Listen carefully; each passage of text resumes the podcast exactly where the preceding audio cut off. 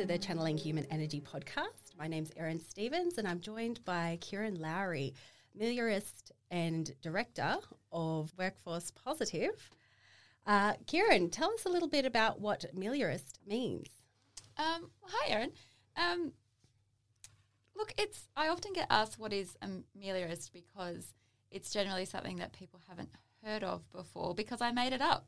Cool. Short answer. Um, so I I believe in meliorism as a practice. So the practice and belief that the world can be improved by humans' impact on the world. Um, and purists would say that the world is better for having humans in it. Um, I don't know if I necessarily believe that in its entirety, but I figure that humans are here to stay and we, we really should make the best possible impact we can. Um, and as a HR professional, um, every day going about our work in our business, um, for me, it, it gives a sense of optimism and hope that we are making things better. That makes a whole lot of sense. So it sounds like a lot of positive influence that you believe that people can create that in a work environment as well as in a global aspect. Is that right? Absolutely. Wonderful. Well, we've been having a little bit of a chat in private about um, the impacts of the end of year consequences and why we often have a lot of turnover in businesses at the beginning of the year. Why do you think that is? Look, I think traditionally that the obvious answer is we have turnover in January because um, if you're getting into the later months of the calendar year, um, October, November, December, you're not likely to resign from your job um, because you know you're coming up to a time when you want to take annual leave and you, are going to get public holiday pay, and there's all these reasons why you should stick it out just a little bit longer. Um, but I don't think that that's the only reason. I definitely think that's an influencing factor. Okay. Um, but I think there's more to it than that.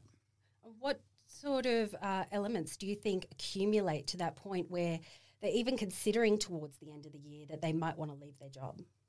I call it mind fire. Mm-hmm. so when things are burning so intensely in people's mind that they can't turn work off.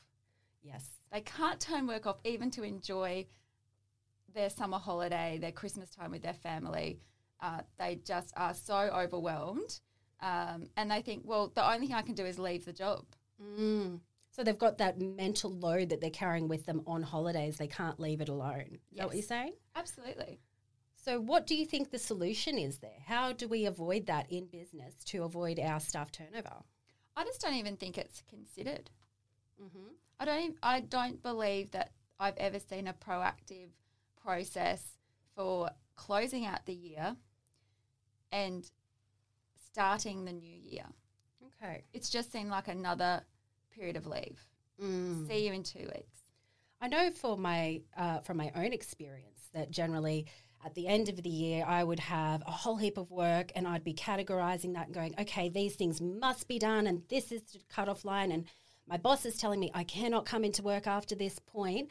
But uh, then there's things that are going to be dramatic fires that are going to be coming back to in the new year.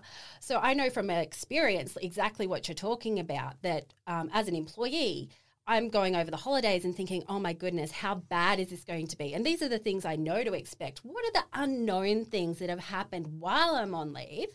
that are going to impact myself, my clients. Um, how am I going to mitigate that? And what am I going to be returning to? So I, I, I, do understand that it's a lot of mental loading, a lot of anxiety as a employee to be thinking about going back to work. And obviously, an easy out is to start a new job, then you don't have to deal with it.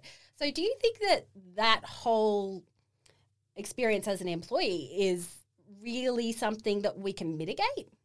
I absolutely do. I feel like our listeners should know more about you, Erin, too.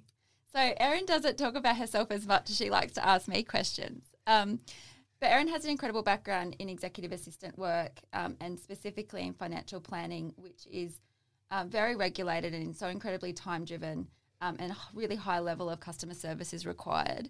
Um, and it's this experience that you're talking about in a portfolio of clients, which is actually really broad and everyone having individual needs, and obviously a high level of um, interest and attachment because it's a financial business. Mm. Um, so I think that you talking about your experience is really valuable.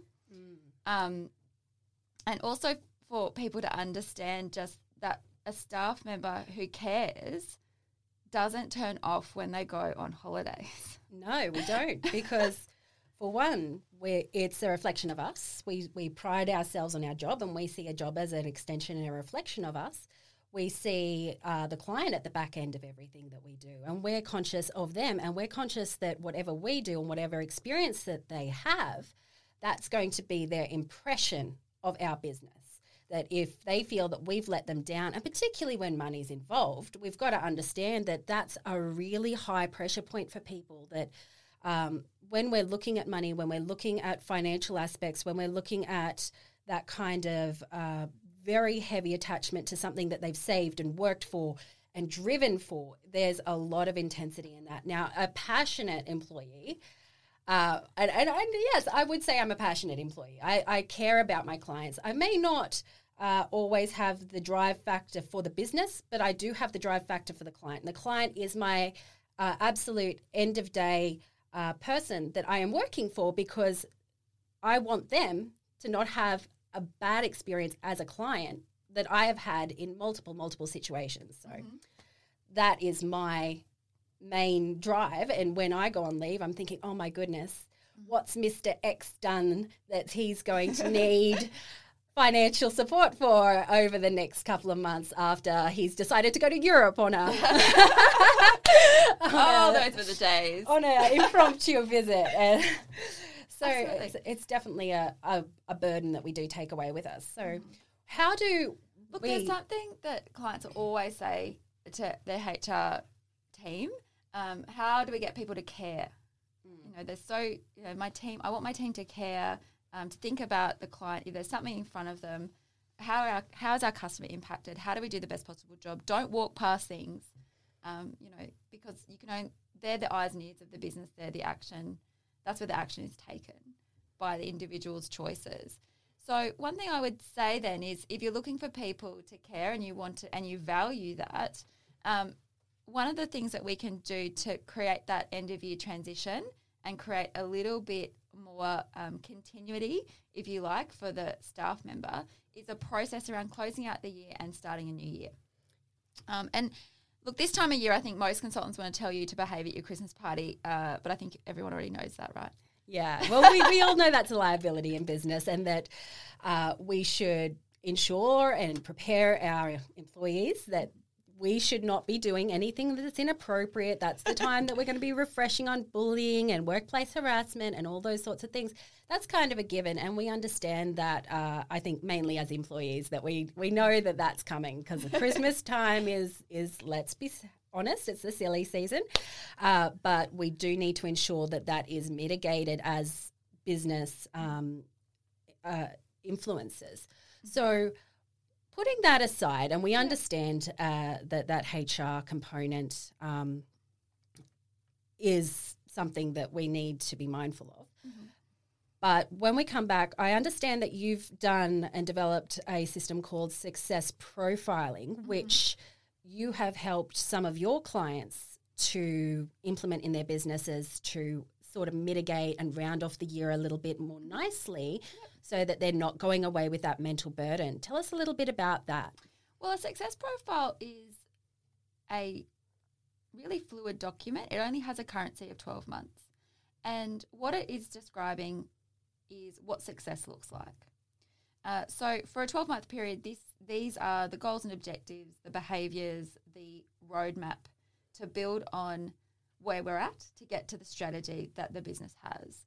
So it has a lot of application in different aspects of employee engagement. And one of them is being able to close the year out and say, this is what we've done this year and looking at that holistically.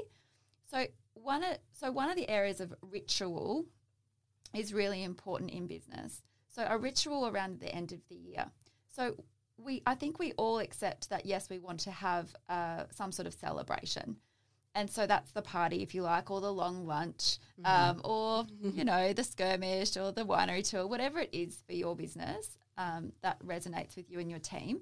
But also, what is it that what is the individual ritual? So often, um, a business leader will walk around, give out a gift or a card, or you know, say thanks to the end of the year. And I think we could do that. Um, being time poor, it's hard. Um, but if we could take that a step further and actually go through it and say, have you actually taken in what you've done this year? What people fail to do most of the time is stop and reflect and take in the enormity of their achievements. Now, our our people are generally not going to get, have that conversation. You know, we do a two a, a fortnightly catch up or a monthly one to one or a quarterly review. Uh, but do we actually stop and go? Let's just. I just want you to stop and take in the whole year with me. I think that could be a really positive way to close the year out.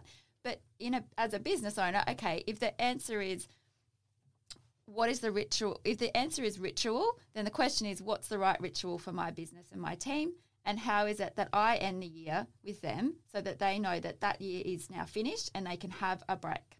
So, what you're talking about is not just having the celebration, you're talking about having a more meaningful work based recognition program to show their accomplishments and also to ensure that they have prepared for that cut-off period where they have to go on leave. So, you're preparing them in a positive way to leave the year and mm-hmm. think, I have done well.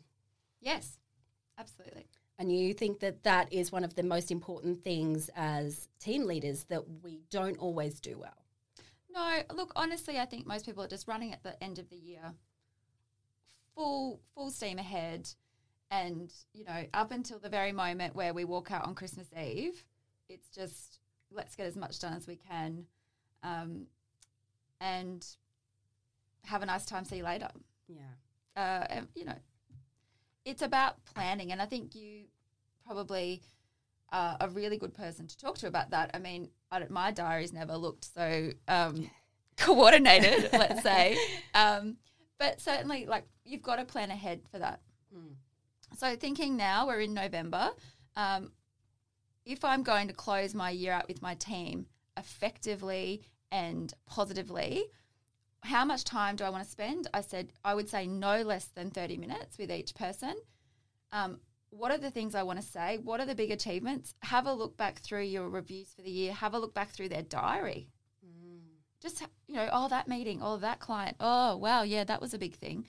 We we push we push past the things we tick off and we move on to the next things. But there is so much there that we could talk about. Um, that's one part of it, and it's also then giving people a sense of optimism about what the future holds. It's not the nitty gritty to do list that's burning when you get back. That's not the most important thing. The most important thing is we've got a whole nother year ahead of us. We've got um, we've got these achievements we want to do in the first quarter. We're prepared.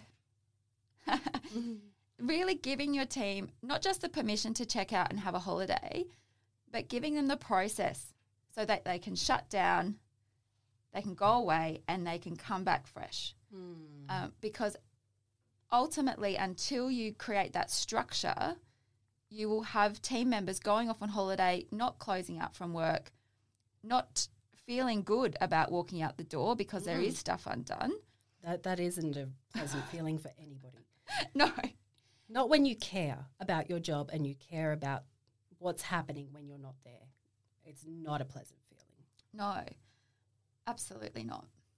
What I would really encourage people to do, and I, what I'd encourage uh, team leaders to do with their people, is something that I call uh, the rainbow.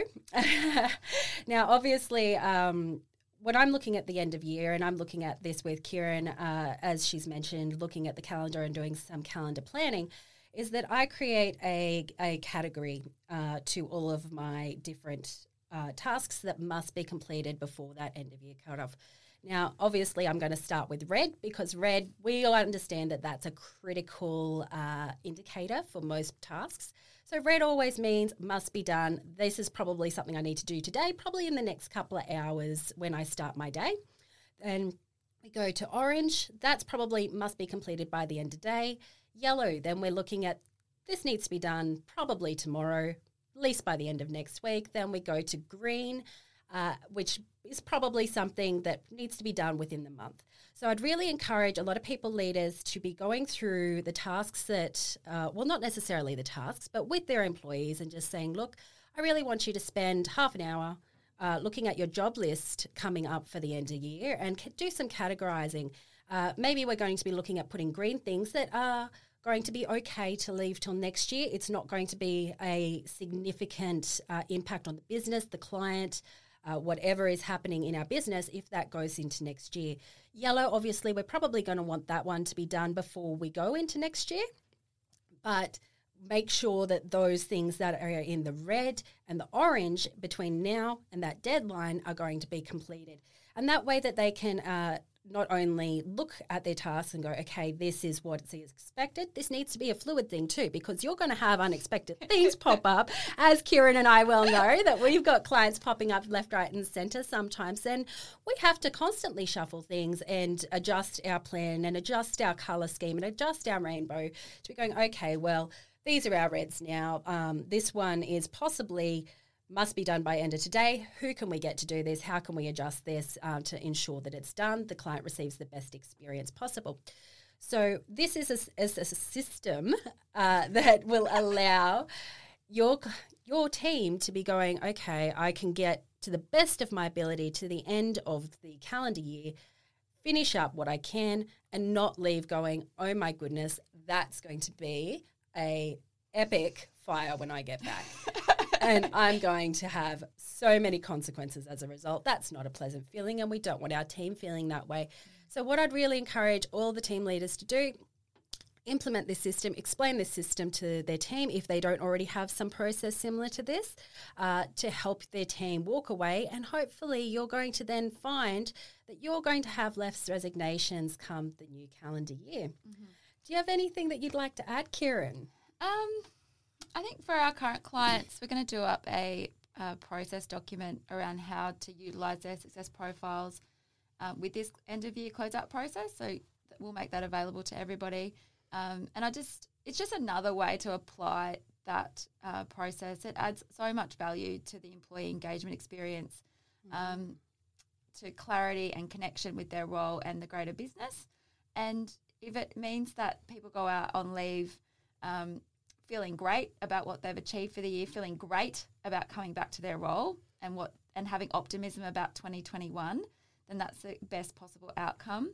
Um, ultimately, someone who knows what to expect and is looking forward is not interested in leaving a business.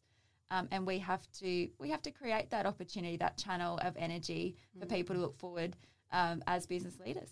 But it's been a pleasure. Thank you, Erin.